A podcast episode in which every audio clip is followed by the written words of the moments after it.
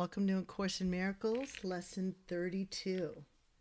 Now, this one is a direct answer to the lesson yesterday, Lesson 31, where we said that we are not the victim of the world we see.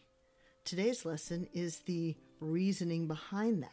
It is, I have invented the world I see. This is crucial for spiritual accountability. I have invented the world I see. So, since I've invented this, I'm not a victim to it. This is all of my creation.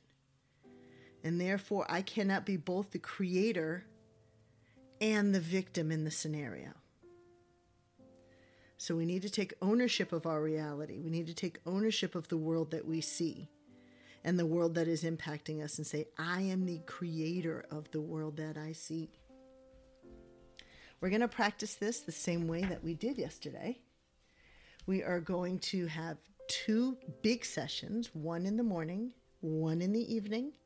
You're going to spend about three to five minutes each session. You can treat this similar to a meditation, okay, where you sit there and you close your eyes and you're very mindful of the thoughts that cross your mind. This is your inner world. As thoughts cross your mind, images, events, certain scenarios, or things that you're working on, you can say to yourself, I have invented the world I see. And then you're going to open your eyes, and then for three minutes, you're going to do the same thing. And the key, the reason why you do it once with your eyes closed and once with your eyes open, is you want to tell yourself and start to teach yourself that your inner world and your outer world should not have any distinction. It's all one world.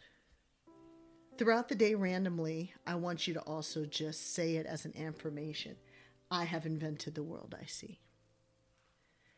Additionally, if you'd like, if a thought or an event or a scenario happens today that causes you any anxiety or fear, you can alter the statement and apply it immediately to what's happening.